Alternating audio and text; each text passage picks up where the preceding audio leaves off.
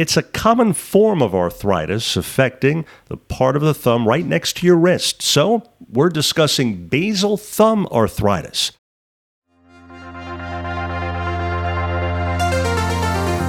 This is a Bone to Fix, a podcast from the Centers for Advanced Orthopedics. I'm Joey Waller, and I've got a bone to fix with you. Thanks for listening. Welcome to our series segment called Hands On, focusing on different parts of the hand from fingertip to wrist. Today, we are indeed talking thumbs. Our guest, Dr. Brian Janz, a hand and upper extremity surgeon with Orthopedic Associates of Central Maryland Division. Dr. Janz, thanks for joining us. Oh, happy to be here to discuss arthritis with you. And happy to have you here to discuss it. So, first, simply put, what is basal thumb arthritis? So, basal thumb arthritis is a very common arthritis that we see at the base of the thumb, more technically the base of the metacarpal, which really affects individuals as as we age, usually after 40, 50 years of, of age, really limiting grip and weakness and increasing weakness involving the hand. And so, what causes this condition other than simply the age process?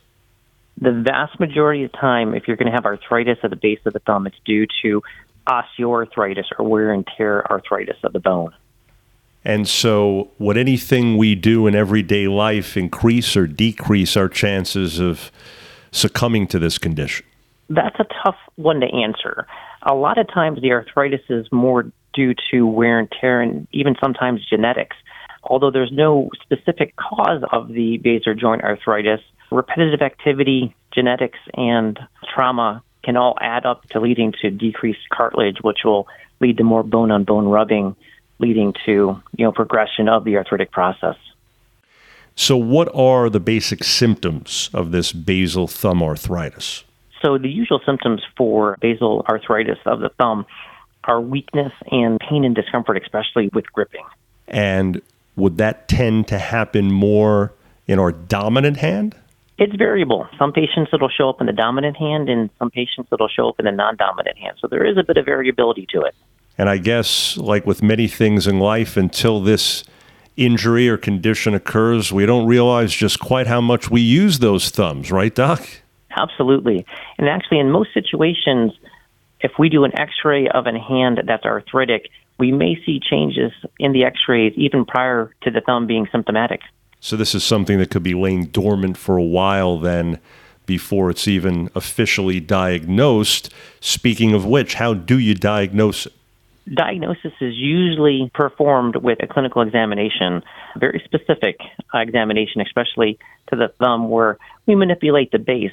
And if there's discomfort and pain, that's considered to be a positive grind test. And that's pretty indicative of inflammation or arthritic changes involving the base of the thumb. So at that point, we would do x rays of the thumb. And in those situations, we usually see decreasing cartilage decreasing space of the joint or increasing irregularities consistent with the osteoarthritis. So the x-ray is usually extremely important for the diagnosis of this condition. How does basal thumb arthritis, doctor, differ from carpal tunnel syndrome? Basilar joint arthritis is going to be aching and pain and weakness when gripping, and the pain is almost very specifically to the base of the thumb, right above where your radius is or the long bone. Now, carpal tunnel syndrome is going to be more numbness and tingling in the thumb, index, and middle finger, and then weakness over time if it gets more severe. Now, with carpal tunnel syndrome, you're going to see more symptoms at night when you're sleeping and also during the daytime with numbness, aching, and pain. Now, that's also involving usually the thumb, index, and middle finger, and sometimes part of the ring finger. The basilar joint arthritis is not going to be so much numbness, but more aching, very specifically to the base of the thumb do people, I'm almost afraid to ask this, do people ever get both of those? Yes, actually, they're pretty common to have them both at the same time. And we'll go ahead and treat them, especially if they're mild, with conservative management for both the carpal tunnel syndrome and the basilar joint arthritis. So let's talk about treatment. What do you do for basal thumb arthritis? So, non surgical treatments usually revolve around anti inflammatories and settling down any inflammation.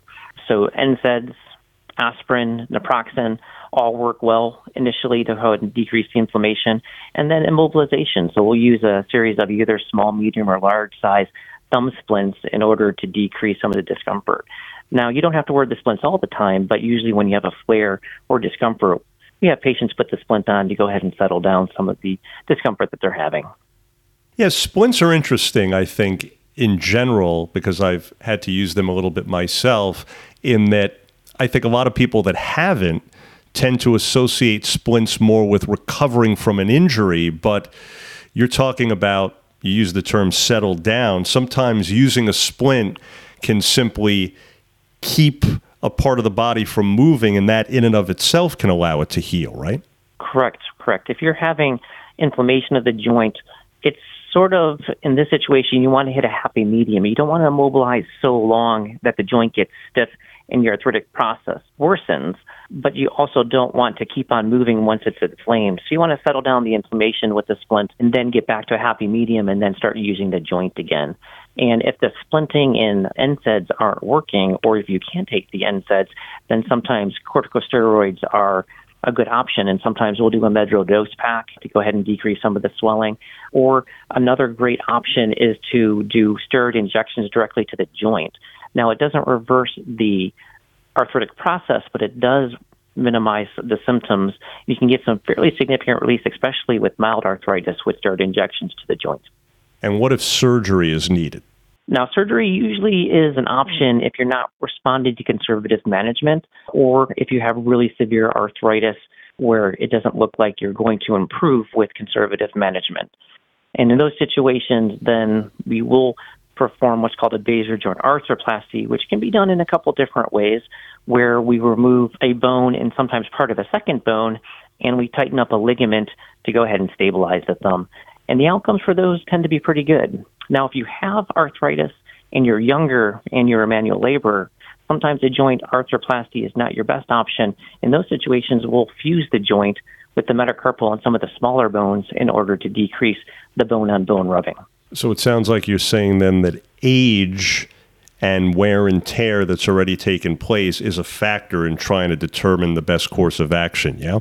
Correct. Yes, and also what you do for a living. If you're going to be lifting 100, 200 pounds, then chances are a basilar joint fusion may be a better option if you're younger as opposed to a basilar joint arthroplasty.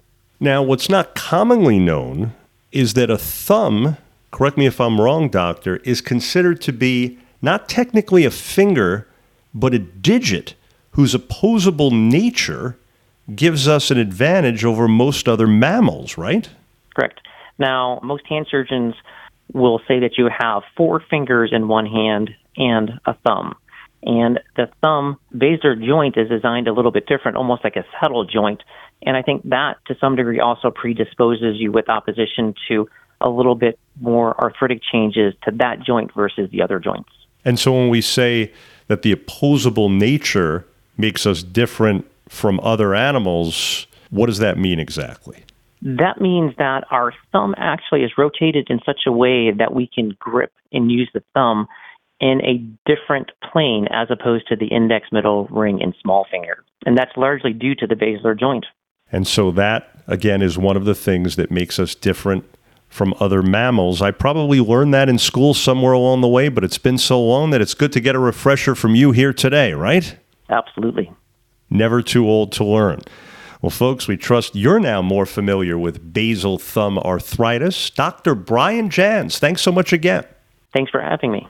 And for more information or to make an appointment, please visit mdbonedocs.com. Again, that's md, B-O-N-E-D-O-C-S.com.